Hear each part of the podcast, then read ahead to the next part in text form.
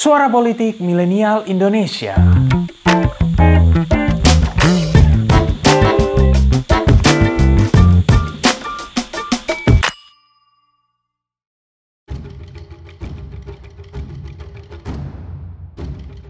Pada tanggal 24 Juni 2023, dunia dihebohkan oleh berita pemberontakan di Rusia. Pemberontakan yang dilakukan oleh perusahaan militer swasta bernama Wagner Group tersebut sempat dikabarkan bakal memantapkan barisan dan berjalan ke ibu kota Moskow itu sendiri. Namun, setelah hiruk pikuk yang terjadi, bos Wagner, Yevgeny Prigozhin, akhirnya menyepakati gencatan senjata dan menegaskan ambisinya bahwa pemberontakan yang dilakukan oleh Wagner murni merupakan protes terhadap Kementerian Pertahanan Rusia. Menariknya, meskipun sudah menciptakan kegaduhan di Rusia, Prigozhin malah diizinkan sama Putin untuk pindah ke Belarus.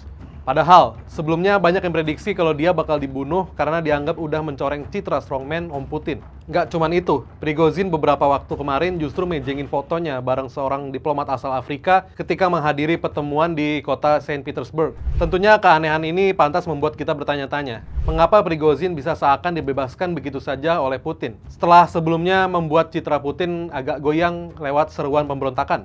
Well, inilah misteri kong kali kong Putin Prigozhin.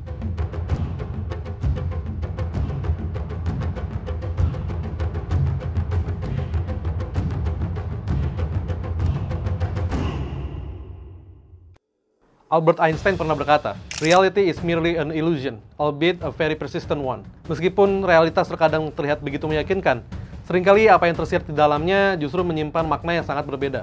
Dan bisa jadi, apa yang sebenarnya terjadi di balik pemberontakan Wagner mencerminkan agenda politik yang berbeda dengan apa yang kita lihat di media-media.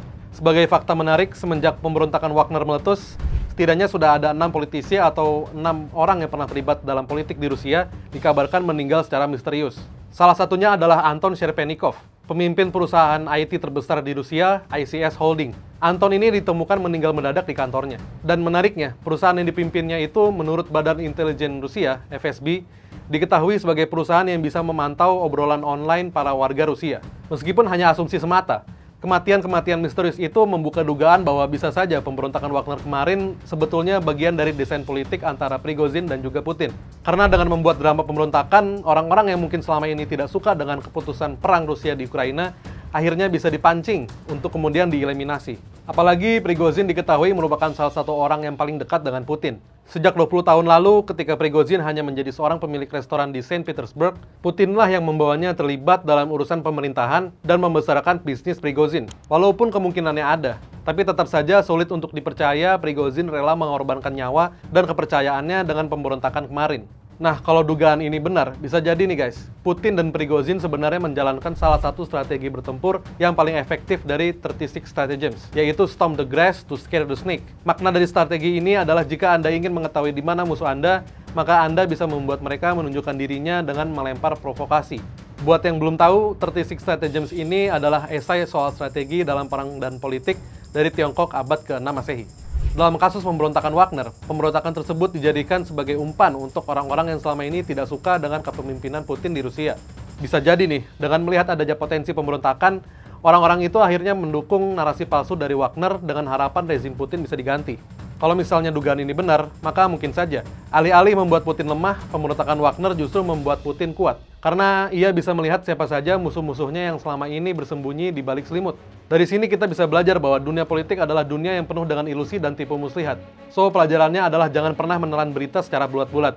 Karena bisa jadi tujuan dari munculnya berita itu sangat berbeda dengan apa yang disampaikan. Begitulah kira-kira asumsi mengapa Prigozhin sampai saat ini dibiarkan bebas oleh Putin. Menurut kalian bagaimana? Apakah pemberontakan Wagner hanya konspirasi? Berikan pendapatmu.